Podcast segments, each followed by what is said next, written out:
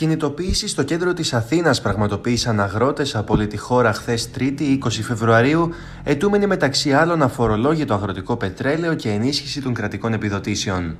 Εδώ και εβδομάδες οι αγρότες μπλόκαραν με τα τρακτέρ τους ξανά και ξανά σημαντικές οδικές αρτηρίες της χώρας, με τις κινητοποιήσεις να κορυφώνονται τώρα με ένα συλλαλητήριο στην Αθήνα, γράφει ο ανταποκριτής του γερμανικού δημοσιογραφικού δικτύου Γκέρτ Χέλερ.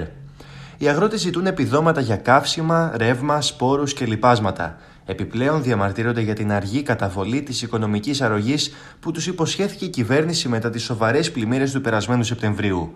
Τότε πολλοί αγρότες έχασαν τα πάντα: το σπίτι, τα κτήματα, τα κοπάδια και τα μηχανήματά τους. Και ενδέχεται να περάσουν χρόνια προτού τα κτήματα μπορούν να καλλιεργηθούν ξανά και ως ότου αποκατασταθούν οι ζημιές στις υποδομές. Το κόστος της καταστροφής υπολογίζεται στα 8 δισεκατομμύρια ευρώ.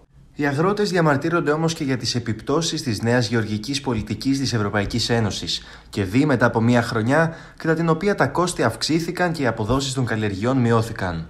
Η ελληνική κυβέρνηση δέχθηκε να καταβάλει στους αγρότες επιδοτήσεις για το ηλεκτρικό ρεύμα, καθώς και να μειώσει την τιμή του ντίζελ για τα αγροτικά μηχανήματα. Ωστόσο, οι παραχωρήσεις της κυβέρνησης δεν φτάνουν στους αγρότες. Η κυβέρνηση αντιλαμβάνεται τις δυσκολίες που αντιμετωπίζουν, όμως οι παραχωρήσεις τις οποίες συμφώνησε αγγίζουν ήδη τα όρια των οικονομικών δυνατοτήτων του κράτους, όπως εξήγησε ο Πρωθυπουργός Μητσοτάκης. Σε κάθε περίπτωση, οι κυβερνητικοί κύκλοι εκτιμούν πως μετά το συλλαλητήριο με τα τρακτέρ στην Αθήνα, οι κινητοποιήσεις θα περιοριστούν. Στην Κρήτη βρέθηκε ο Γερμανός Υπουργός Άμυνας Μπόρις Πιστόριους, όπου και επισκέφθηκε τη φρεγάτα Χέσεν, η οποία πρόκειται να αναχωρήσει για την Ερυθρά Θάλασσα στα πλαίσια της Ευρωπαϊκής Επιχείρησης Ασπίδες, της πιο επικίνδυνης ναυτικής αποστολής στην ιστορία της Bundeswehr, όπως τη χαρακτηρίζει η Tagesschau.de. Ο Πιστόριος ταξίδεψε νωρίς το πρωί από το κέντρο των Χανίων προς τη μικρή βάση του ΝΑΤΟ στην Κρήτη, σε μια διαδρομή δίπλα στα ελαιόδεντρα με τα χιονισμένα βουνά να ξεχωρίζουν στον ορίζοντα. Υπό το φως του ανατέλλοντο ηλίου βρισκόταν αγκυροβολημένη η φρεγάτα Χέσεν, αναμένοντας την επίσκεψη του Υπουργού Άμυνας. Το άρτια εξοπλισμένο πολεμικό πλοίο με το έμπειρο και προετοιμασμένο πλήρωμά του θα αναχωρήσει από τον κόλπο της Σούδας με πορεία προς τη διόρυγα του Σουέζ. Μόλις τη διασχίσει, η βαριά οπλισμένη φρεγάτα θα βρεθεί στη θαλάσσια περιοχή που σήμερα είναι η πιο επικίνδυνη σε ολόκληρη τη γη.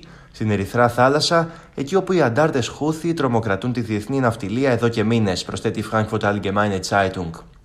Ο Πιστόριου τονίζει με δυναμικότητα πως μόλις δοθεί το πράσινο φως από την Bundestag, η επιχείρηση μπορεί να ξεκινήσει ευθύς αμέσως.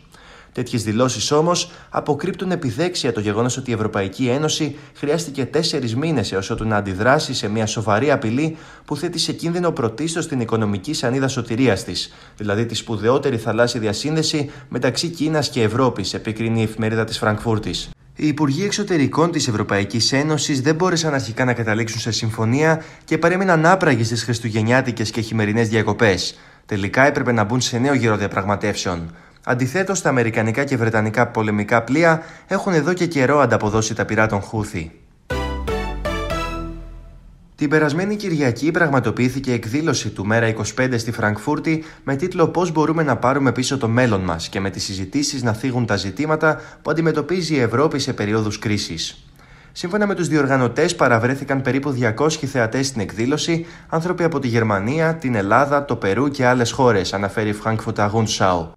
Με το κόμμα να προθερμαίνεται εν ώψη ευρωεκλογών, κεντρικό θέμα της εκδήλωσης ήταν μεταξύ άλλων και η πολιτική για την ειρήνη και ιδίως ο πόλεμος στη Μέση Ανατολή. Κατά τη διάρκεια της εκδήλωσης, εκφώνησε ομιλία και ο πρώην Υπουργός Οικονομικών Γιάννης Βαρουφάκης, διατυπώνοντας μεταξύ άλλων κατηγορίες προς την Ευρωπαϊκή Ένωση για τον τρόπο που έχει διαχειριστεί διαχρονικά το εν λόγω ζήτημα. Δίχως να παίρνει θέση, το γερμανικό μέσο παρατηρεί πως σήμερα το ζήτημα της σύγκρουσης στη Μέση Ανατολή είναι περισσότερο συναισθηματικά φορτισμένο από όσο ήταν εδώ και πολύ καιρό. Ωστόσο, είτε κάποιος θεωρεί ότι ο Βαρουφάκης διατυπώνει τα επιχειρήματά του με τρόπο λογικό και αναλυτικό, είτε εν συντομία δεν μπορεί παρά να συμφωνήσει με την έκκλησή του για διάλογο με σκοπό να επιτευχθεί τελικά η ειρήνη.